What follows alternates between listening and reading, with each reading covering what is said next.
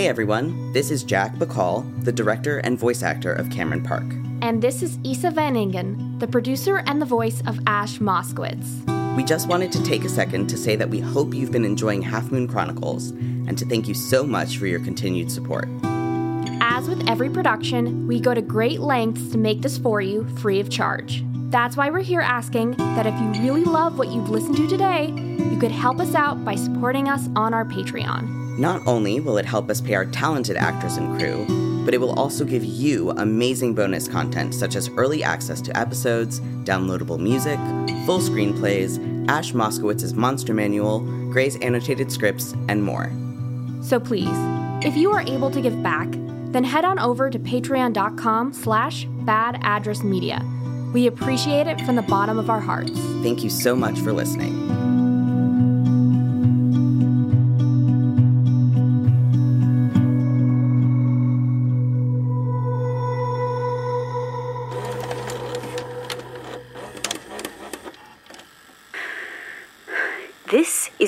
Worst part about journalism. We spent all of yesterday trying to track down the only lead we really have about Captain Klein's death. Ash says she fully exhausted whatever Ryan was willing to say about it. And besides, I don't know what else she'd really be able to tell us.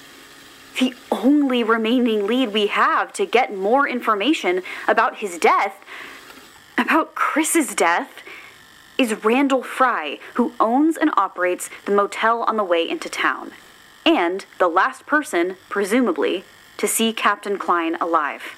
But that's getting us nowhere. He's apparently not in town, and the motel staff, annoyingly, wouldn't tell us where he could be reached. On top of that, we tried looking into other sources, even going so far as to find his house and knock on his door. But he really does seem to be on vacation. So, for the moment, where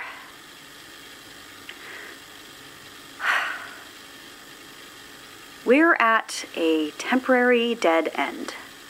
Until he gets back, or we find a new way to contact him, we can't follow up with him about any of the details. So, rather than just sitting around and moping, we're going to work on a case that we've had in the backlogs for a little bit now. It's a series of deaths at the local vineyard, which, yes, by the way, Half Moon has its own vineyard. It makes a cheap specialty wine and also just sells grapes. Until we get any more information, or hopefully another lead on the Klein case, we're going to direct our attention to this. For the record, we're doing okay, all things considered. Cam's the most shaken up, but they're handling it pretty well. At least on the surface, they are. They seem determined now, more than anything. I've never seen them more dedicated to this work before. Gray, on the other hand, is getting jumpier. I don't know what it is exactly.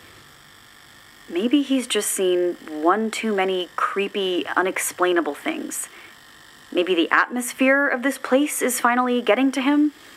He's always looking around nervously, I hope it's not that thing that's been following him. Ash, well, she's Ash. She's been quieter recently, but other than that, not too strange. And I'm. I'm fine. Am I kidding? No, I'm not. I'm not fine. I don't know what to believe anymore. I don't even know what we're chasing at this point. I know I started this series by saying I believe in stories, and that's what I wanted out of this place. And while that's still true, that's not all I want now. I don't just want a story out of Half Moon. I want answers. I want the truth. I want Chris. I want to know what happened to my best friend? I think that's enough of this for today.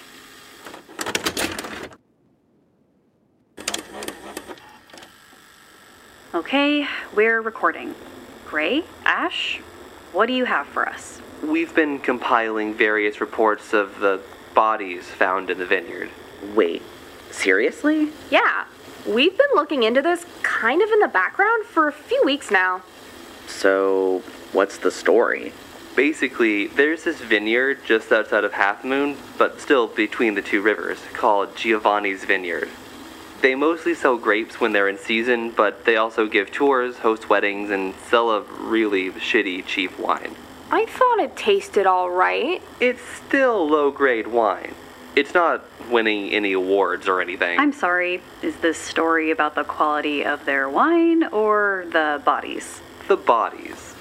But the wine is still very bad. It's been noted. Anyway, every couple of years, there's a body that gets discovered there that looks like it's been partially devoured by some sort of large animal. Is this a haunting slash encounter situation, or is this more like a wild animal wanders into town and eats someone? It could be both. But in this case, it's probably the haunting slash encounter.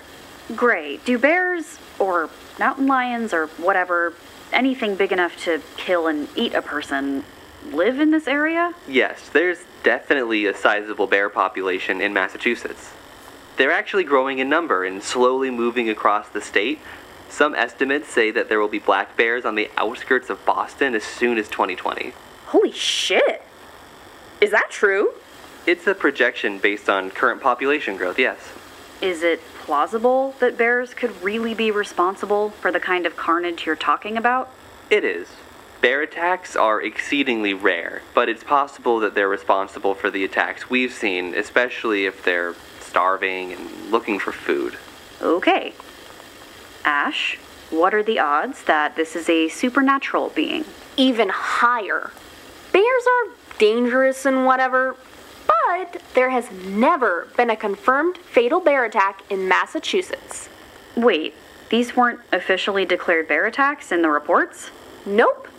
All the reports use language like, it appears that the victim was mauled by a bear, and it is speculated that, etc., etc. But it's never been confirmed, because no one's ever reported a bear in the area when any of these bodies were found. So that's been leading officials to be reluctant to classify these as bear attacks. And there's no other large animal in the area that could account for these kinds of injuries they've sustained. What kinds of injuries are we looking at? It's all here in the script. Yeah, we don't want to spoil anything for you. It always sounds so much cooler when you're reading the script rather than us telling you first. That's fine.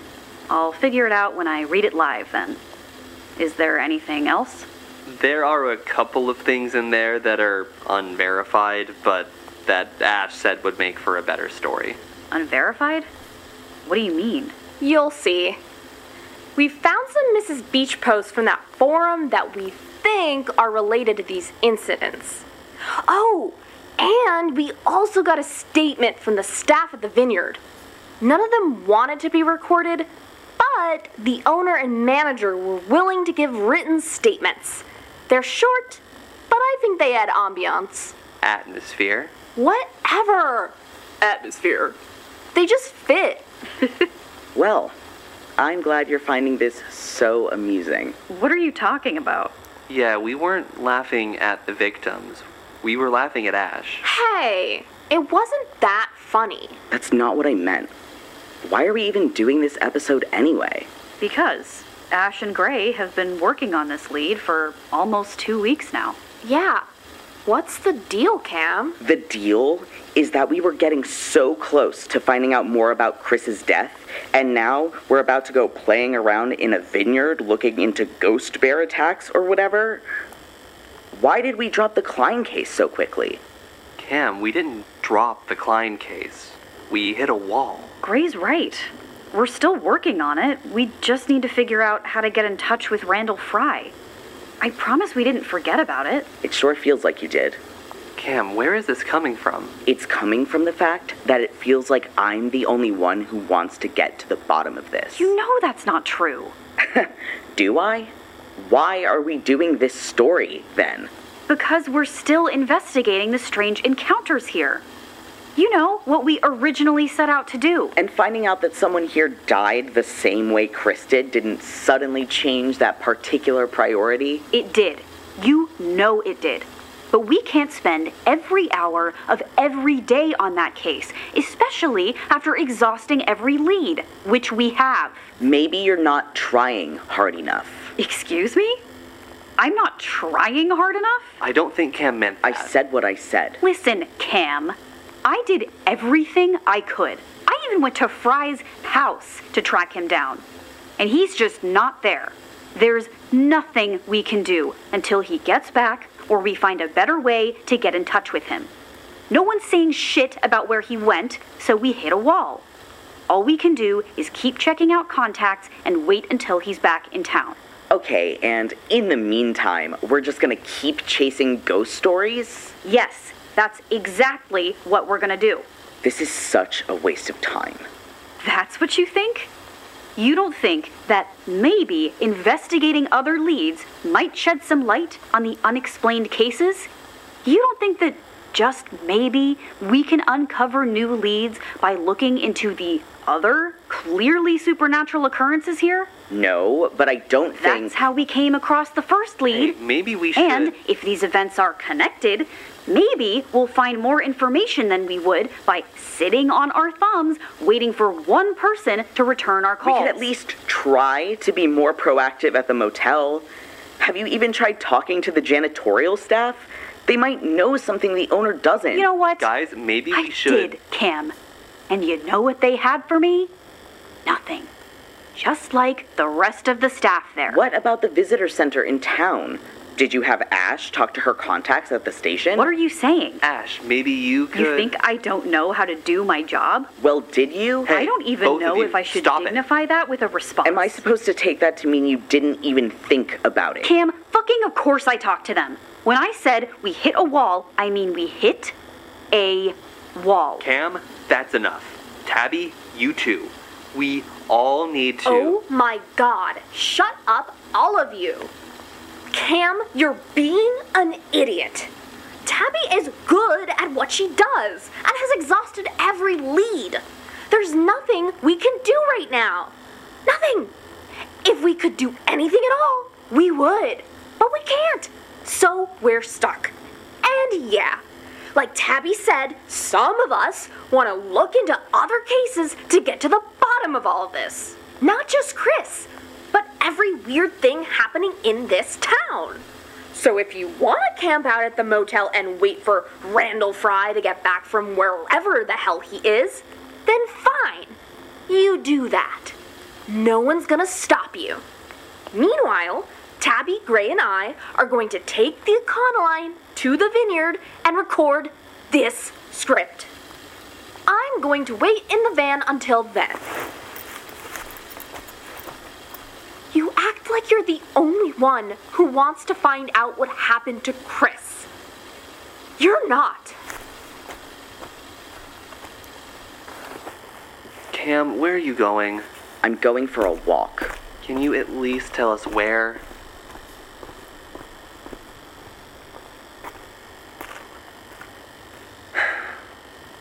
Well, that was intense. Are you okay, Tabs? I'm going to the van too.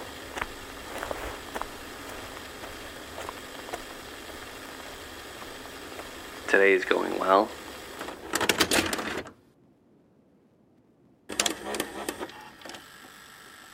On the outskirts of Half Moon exists a relatively small, out of the way vineyard called Giovanni's Vineyard. It's a quaint, enjoyable little spot, and one of the few honest to God tourist attractions in this sleepy town. Boasting around 25 acres of land, the vineyard is quite small compared to other wine producing farms. This makes it the ideal spot in town for local functions and weddings. But Giovanni's has a dark past. Founded in 1859, the vineyard has been in the Romano family for generations. The current owner, in fact, was named after the vineyard's original founder, Giovanni Romano, his great great grandfather. The farm sold grapes to locals and produced a small quantity of wine, mostly enjoyed by citizens of Half Moon, as it never really made a foothold in the greater Massachusetts area. The early success of the winery was owed largely to the unusually ideal soil for growing grapes in the middle of western Massachusetts. This fortune, however, would be short lived. The first Giovanni Romano met a mysterious and tragic end in 1899 when his body was found in his fields. Sources from the time claim that he was a relatively healthy man for his age. His death came as a surprise to all who knew him. But the most shocking detail about his passing was that he was found with bite marks and chunks of flesh missing all over his body. Sadly, Giovanni would not be the only one to die this way. Over the decades, almost a dozen more people would be found dead in a similar manner. The most recent such death occurred in 1985. Thomas Porter, a resident of Half Moon, met his fate there. According to the first of two articles written about his untimely end, Thomas had scheduled a tour of the farm in preparation for his upcoming wedding to Elaine Townsend. The manager, Luke Lombardi, who accompanied him on this tour, was quoted saying, We were walking down the road between the vines when, I don't know, I guess he wandered off. I turn around for one minute, and the next, he's nowhere to be seen. I called out for him, and he never answered. Lombardi had the staff search all 25 acres, to no avail. Luckily, my research team was able to sit down briefly with Mr. Lombardi, who is still employed at the vineyard, to ask about the disappearance. He stated, It was really sad what happened to Tommy. He was the sweetest guy you could ask for. To tell you the truth, I have no idea what could have happened. He was right behind me when he vanished. I didn't even hear him walk off into the vines, but I suppose he must have. It's a shame. A real shame. Then, well, we all know what happened next. A few days later, Thomas's body was found among the grapes, badly mangled and eaten. The article about the incident from the Chronicle reads The body of Mr. Porter was found bearing bite marks from what appears to be a large animal. The only such creature that could have made these marks, according to investigators, is a black bear, which has led some to call this incident an unfortunate bear attack. However, some call this conclusion into question, seeing as no black bears have been identified in the area recently, and no one has reported seeing one in or around the vineyard surrounding the date of Mr. Porter's death. The Chronicle wasn't the only one skeptical of the conclusions of Mr. Porter's death. We have previously mentioned an online forum where an enigmatic user known only as Mrs. Beach posts largely disconnected musings on supernatural creatures. My team has discovered a post she made under a thread about bear like attacks. Mrs. Beach writes A few years back, we had a suspicious bear attack. The body was found in a vineyard, bite marks all over, body nearly ripped to shreds. The newspaper made it sound much milder than it was. The body was eviscerated, almost unrecognizable. They tried to call it a bear attack. I believe it was something more. I believe this was another attack from the mother of teeth, a beast that, as far as I can tell, feeds only rarely. She hunts in broad daylight, a true predator. She wears a mask to hide her face, except for the lower half, which is a mangled forest of razor sharp teeth. I am well aware of the presence of bears in the New England area, but they do not hunt people like this. The newspaper also does not mention that there were no bear tracks found near the vineyard. They do not say that there was a clear sign of a struggle, that the victim had tried to escape. I was there in the aftermath. I saw the marks in the dirt. the poor man was pinned, and he clearly tried to get away. But this creature, the Mother of Teeth, ripped him limb from limb. I'm not sure how they even identified him from what was left. What I can't explain is how it took days for them to find the body, and why the blood was still so fresh when they did find him days later. I suspect this wasn't a random attack.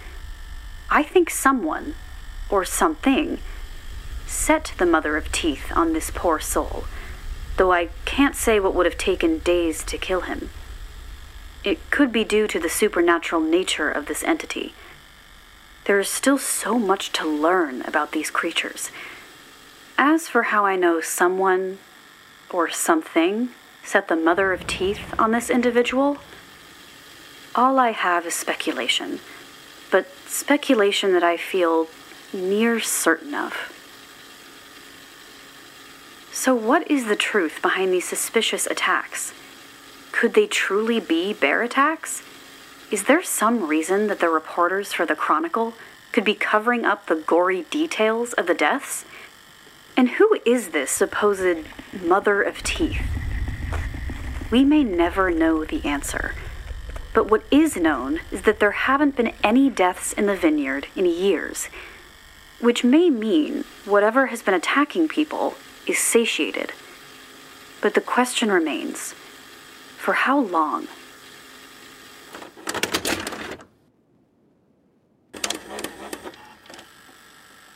Gray, Ash, I hope you two don't mind, but I want to record a little right now.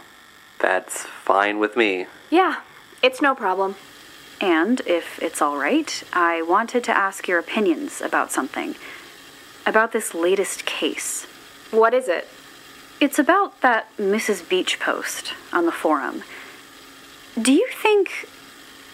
She said that she thinks someone was sending these monsters after people. Big if there. Okay, but just for a second, humor me. Let's assume these monsters are real.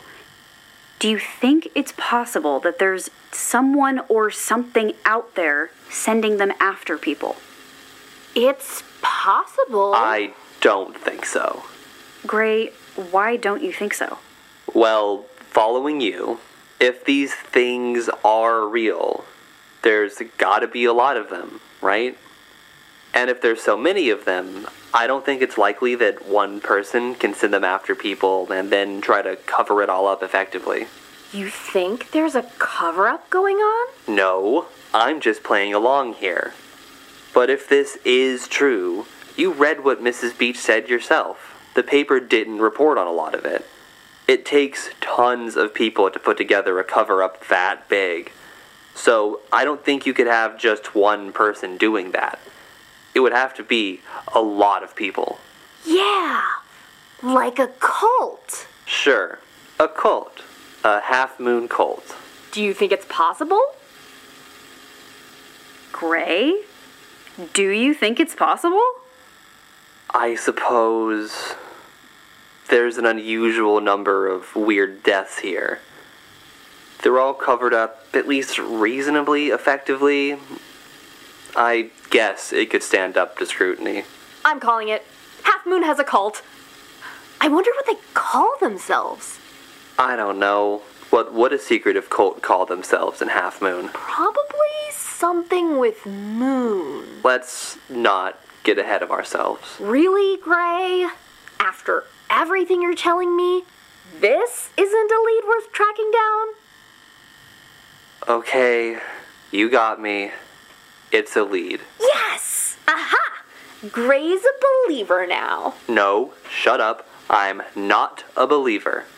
I'm just less of a skeptic than I once was. Whatever. Close enough for me. Okay then, it's settled. We'll start looking into possible signs of a cult in this town tomorrow.